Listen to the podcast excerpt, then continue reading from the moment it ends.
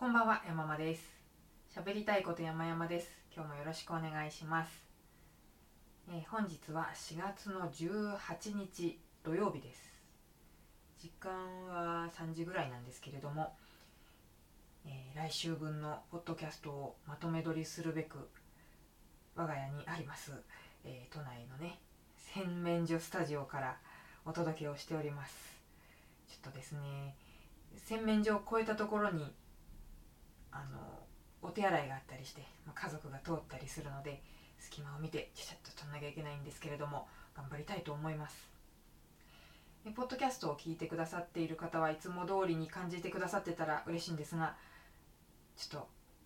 またあの動画を回してみております。告発動画にならないように明るくこう照明もたい焚いてというか何？あのつけてですね女優ライトって言うんですか？あのをつけてるんですけどもう眩しくて目が開けてられなくてですね。あのさっきテストで撮ってみたんですけども目が半分潰れてて、うん、こうなんですか自分を盛りたい。そうやってあのプリクラとかねなんなりやってる方いっぱいいますけどもこの眩しさに耐えてパチッと目を開けてらっしゃるんだなと思うと結構頭が下がる思いで今おります。なんか目に良くなさそう、うんえー今日お話ししますのはおうちエンタメですね。ずっともう何日からでしたっけ？3月の緊急事態宣言いつだ？もうそれもいつだったか分かんなくなっちゃいましたけど、まあ、4月からとしてね3週間経つわけですよ。最初は私も1日1回お散歩してたんですけれども完全に自粛モードになりまして。お家でエアロビをしてリングフィットアドベンチャーしてあとは仕事して家事をしてという感じです。で今週まではいろいろ仕事が続いてたんであんまり私の日常は変わっていなかったんですけれどもまあコワーキングスペースに行かなくなるぐらいですね。だったんですけど、まあ、いよいよ今週その仕事が落ち着いちゃったのでさあどうしようかなということでまあねせっかくならば映像作りとかも多少はできるようになっておくと今後便利かなということで今映像を回してる動画を撮ってるということでございます。なんかこう顔をさすがにねあの、まあ、美人とは思ってないけどもあんまりこうブスに撮れるのも嫌だなと思って一生懸命こう光の眩しさに耐えて目を開けながら何話そうかなって思いながら話すってこれは大変でうん。プレゼンの練習になる感じがしますね。正直あのポッドキャストって結構やっぱ楽で手元に全然原稿あっていいですしボサボサの髪とか化粧してなくてもいいですし歩きながらとかでもね、うん気軽に撮れるんですけれどもやっぱりあのムービーを回すというのはちょっと大変ですね。気を使うところがいっぱいあってどうしようという感じですが。でおうちエンタメですよ。この休み中に見て面白かったものとか最近ありますか？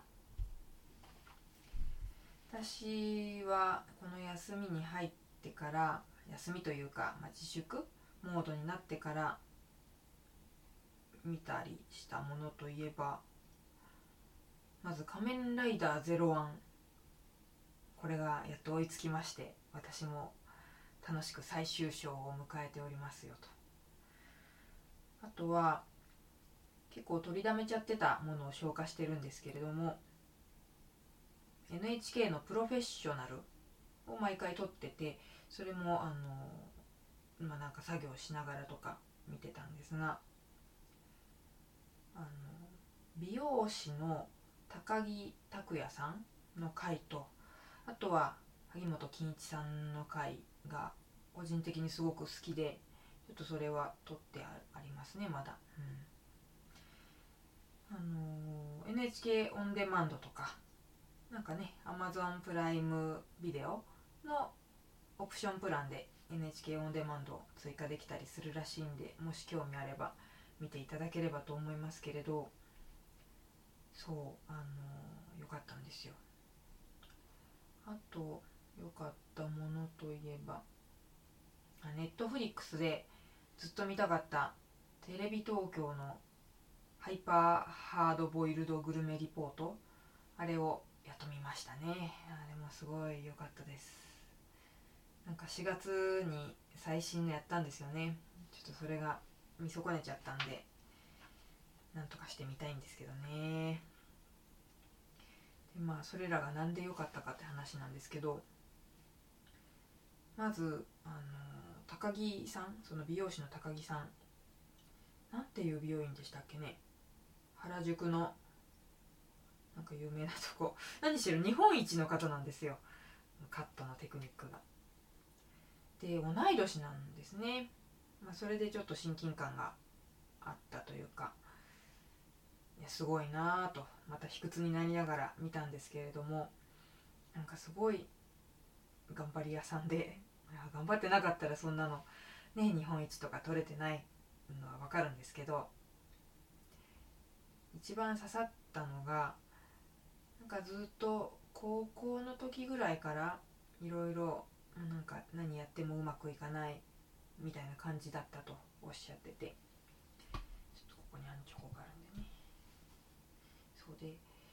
あの、まあ、何かと大体これぐらいでいいやっていう感じでやってきて。でいざ美容師になって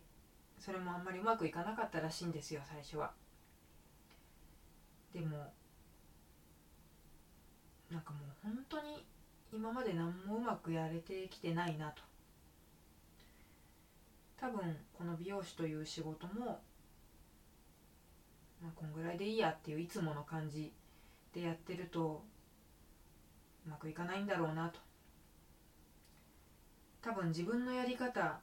何か変えないともうずっとこのループのまんまなんだろうなっていうようなことを思われたらしいんですね。でもうどんなにダサくてもいいからがむしゃらになってやってやるっつってめちゃくちゃのめり込んで今の地位になったといやもっと本当ねドラマティックなんですよドラマティックっていうかうんなんか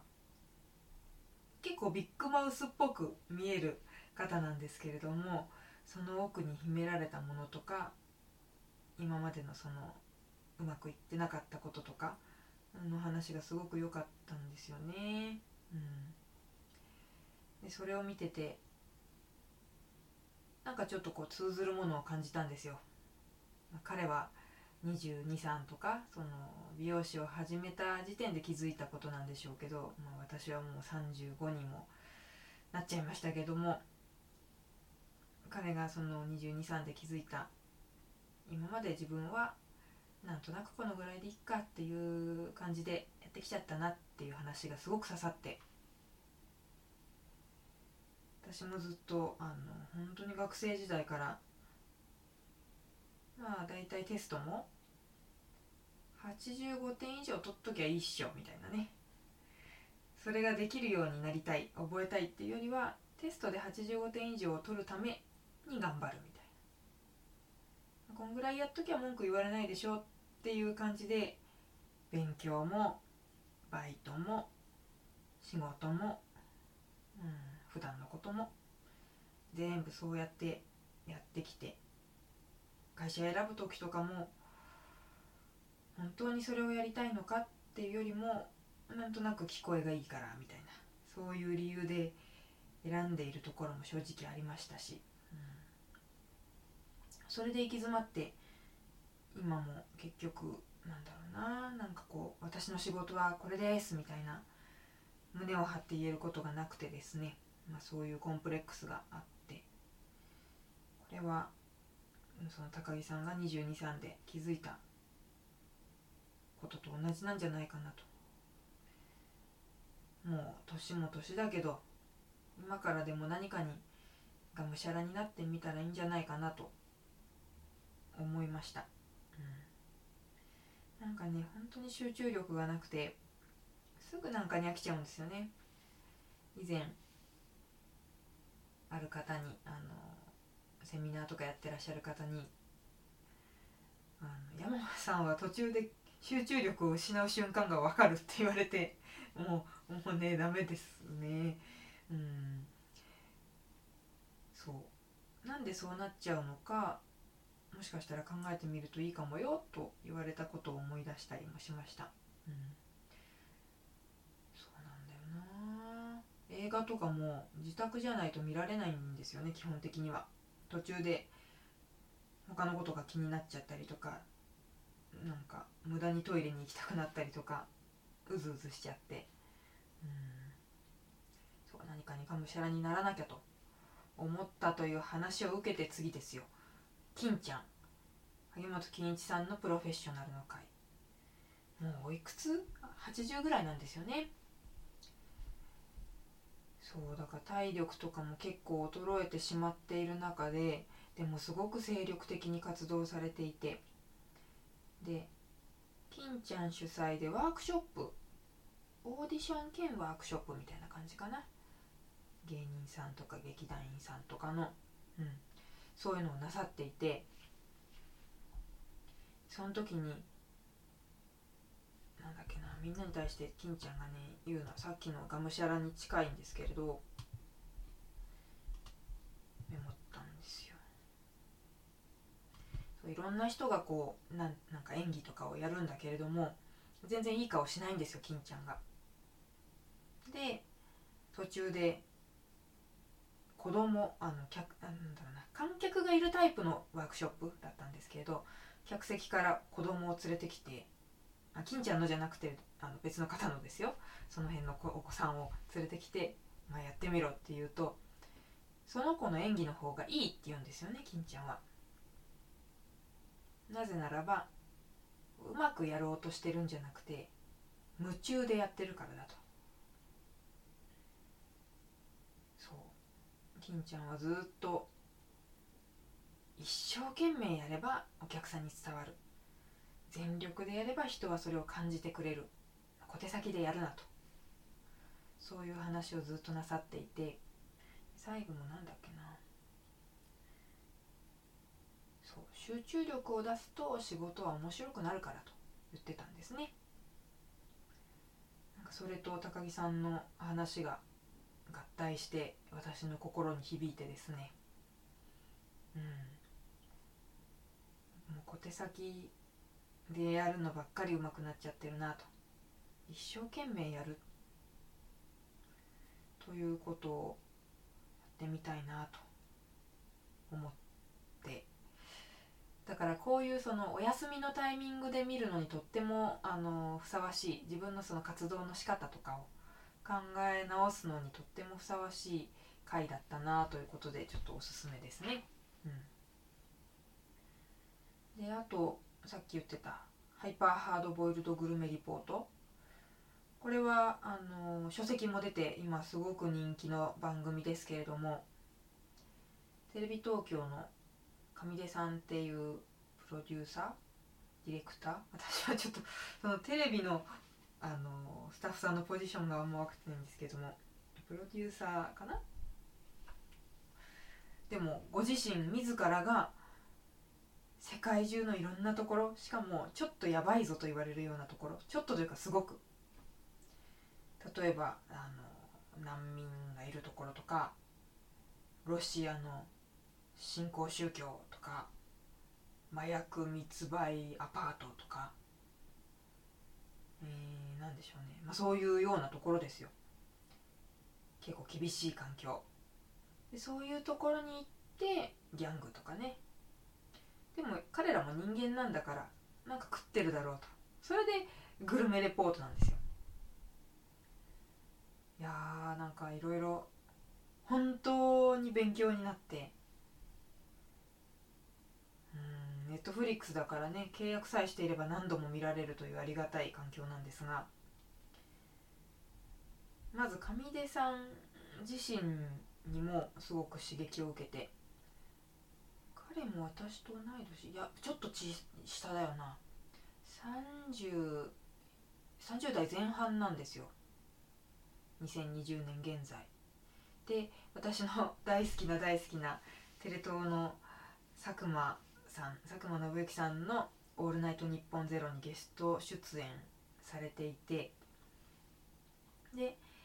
より一層興味が湧いたんですけれどもそう佐久間さんのラジオで上出さんがおっしゃっていたのは海外旅行をして危ない目に遭わないためのコツみたいなのを話してたんですけれどなんかいくつか3つかな言ってたんですけどでその全部は忘れちゃったんですけどね。一つどうしても忘れられないのがよく聞くことかもしれませんけどおどおどしないと。ビビってる様子を見せるとやっぱり襲われるんだと。言ってたんですね。でこれってあのー、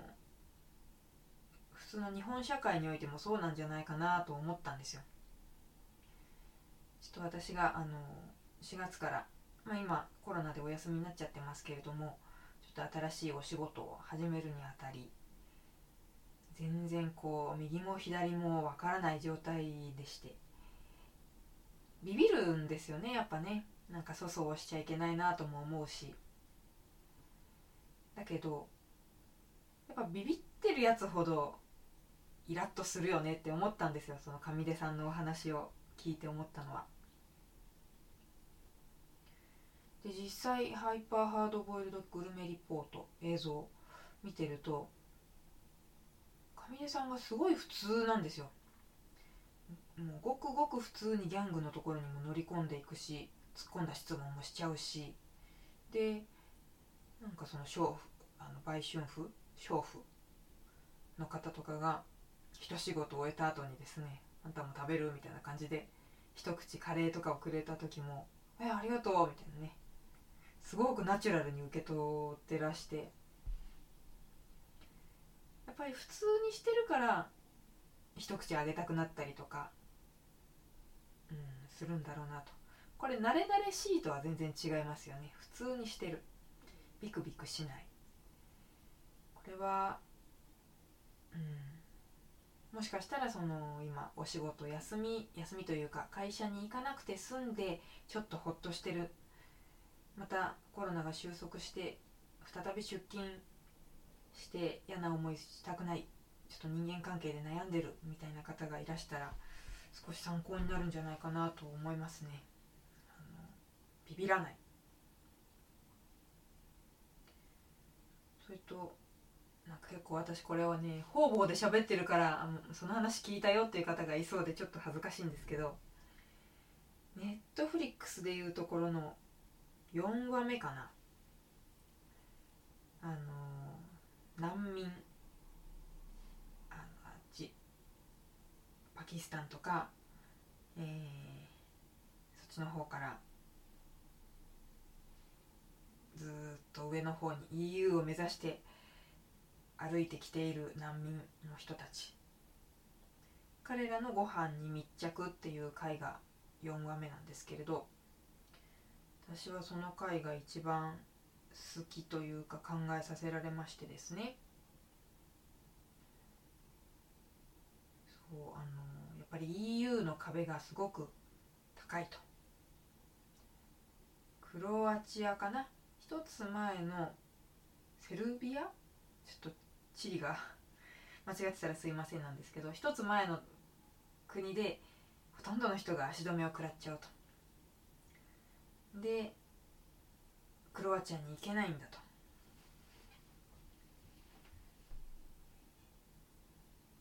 そのまだね皆さん若いんですよね。で番組では一番若い16歳の子に密着をしてたんですけれどもうん。首にねなんかがんがあってもともと彼はパキスタンの子、どこだっけな、まあ、とにかくそっちの方に住んでるんだけどお父さんも働けなくてで治したいからがんを治したいから少しは良くなるだろうと思って EU を目指して歩いてきたと。あとは何だっけな周りにいる子たちも20代とかでしたけどもう母国にいると爆弾が降ってくる。お兄さんも爆弾で死んじゃった。少しは安全だと思っって歩いてきたんだみたいな。そういう子ばっかりで。みんなもう毎日のように国境越えにチャレンジしてるわけですね。でみんなそれをゲームと呼ぶと。ゲーム。不法ですよ、うん、あ違法、うん、罪に問われることをしている。それは彼らも分かっている。で命もかかっている。警察に見つかるとボコボコにされる。でも何度もトライして。それをゲームと呼んでいて俺は200回チャレンジしたぜみたいなそういうノリでニコニコしながら喋っていくんですよね。ゲームと呼ばなきゃやってられないと。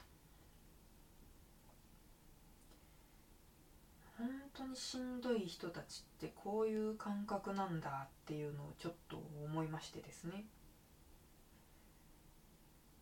彼らと比べてどうこうという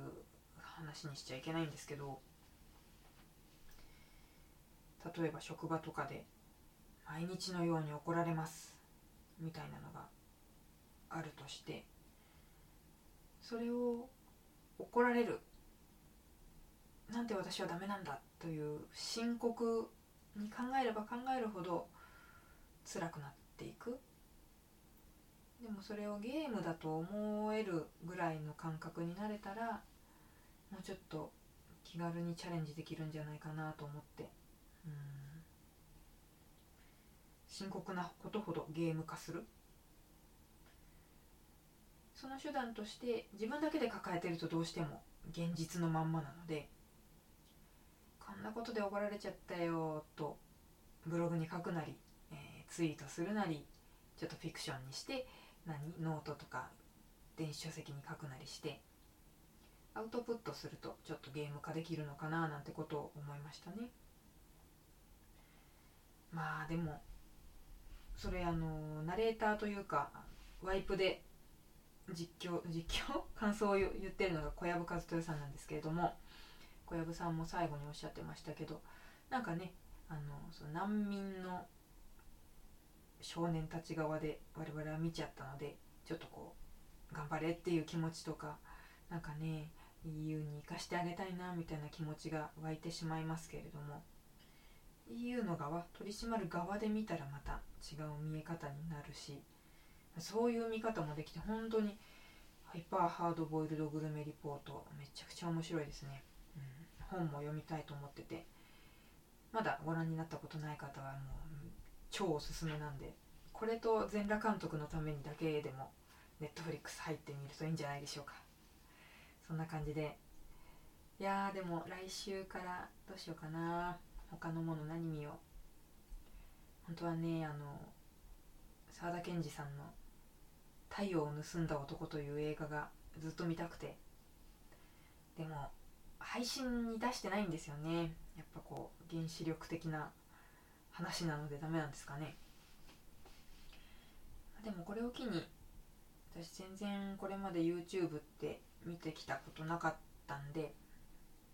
研究をする時間に当ててもいいのかなとか思ってます。なんかおすすめの YouTuber さんとか、えーまあ、Netflix 等で見られるものとか何かありましたら是非教えていただけるとありがたいなと思います。なんかね「鬼滅の刃」とかアニメも見てんですけど途中でちょっと息切れしちゃって今お休み中です、はい、そんなところで、えー、今日は終わろうかと思います。どうもありがとうございました。では失礼します。